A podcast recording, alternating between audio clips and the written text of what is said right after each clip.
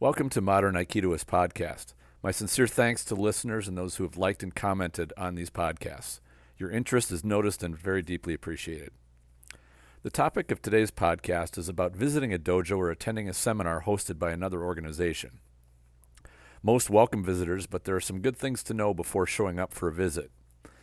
Dojos operate on a wide spectrum from very casual and laid back to extremely formal. Almost always, Aikido dojos warmly welcome and encourage guests to train with them. In my experience, instructors and practitioners alike are usually excited to have new people to train with. If you travel, definitely consider looking into dojos to train at during your stay.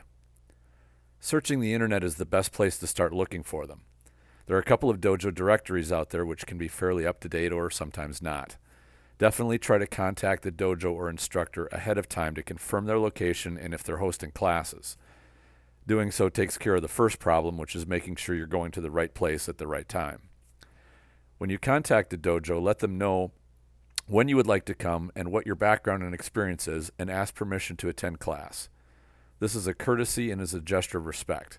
I can't imagine a dojo turning such a request down, but asking is very polite. It is always best to make a good first impression.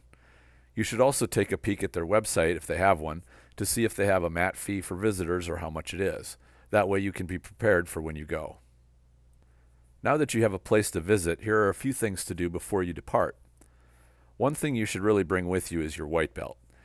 If you have a colored belt and denote rank, that is, bring a white one in addition to your regular one. When you arrive at the dojo, politely ask the instructor if they prefer that you wear your white belt instead of your rank.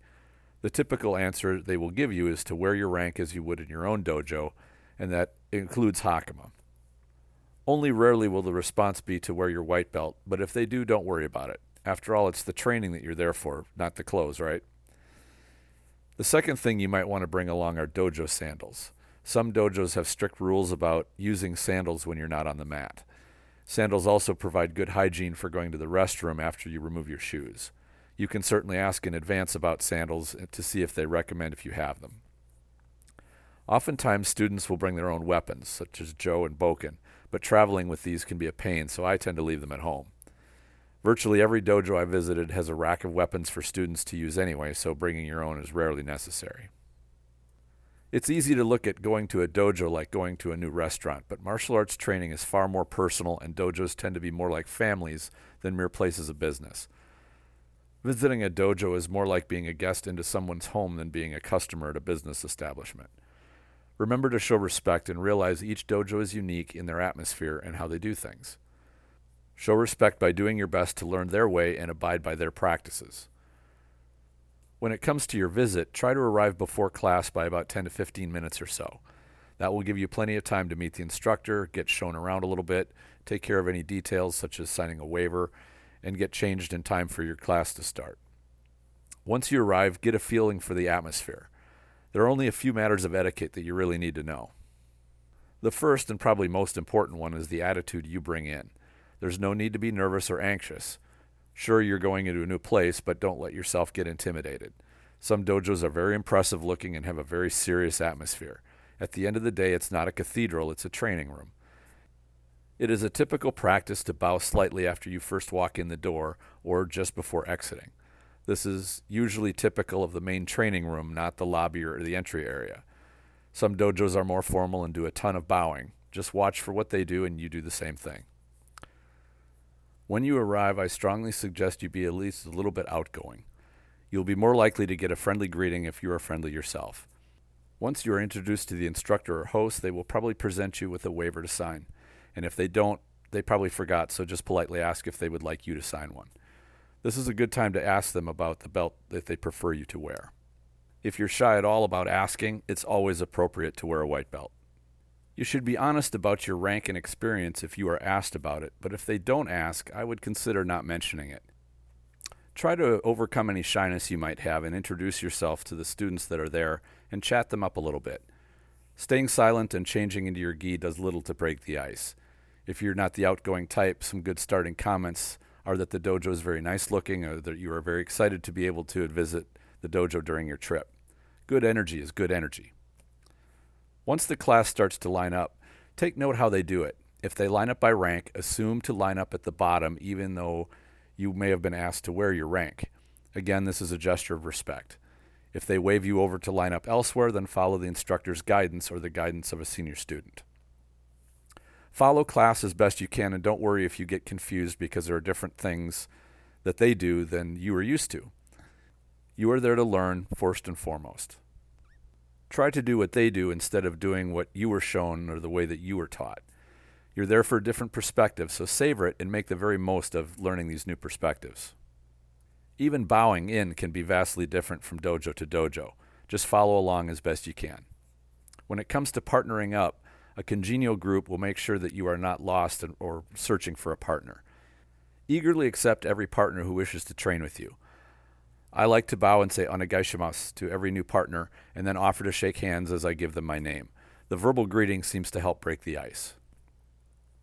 As you go to practice techniques, usually higher ranked students act as nage for the first series of repetitions. I recommend offering yourself as uke first to see how the group te- does technique, regardless of what your rank is. Again, you are there to learn how they do it. It doesn't matter if you are Yudansha, which means having a black belt. It shows great courtesy to see their way rather than showing your own.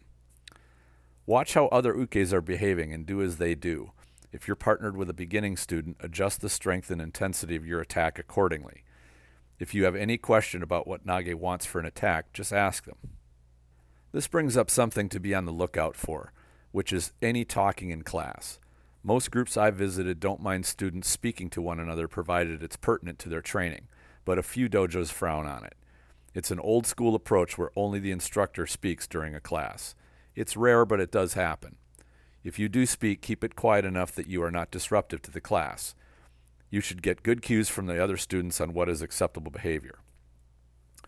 I suggest avoiding teaching or sharing insights until you know whether it's welcome or not. If your partner is struggling and you really want to help them, try pointing out how the instructor demonstrated the technique as opposed to how you would do it in your own dojo. It usually takes time to build trust with an instructor for him or her to be comfortable with a guest teaching their students, so it's best not to go there unless you're specifically invited to do so.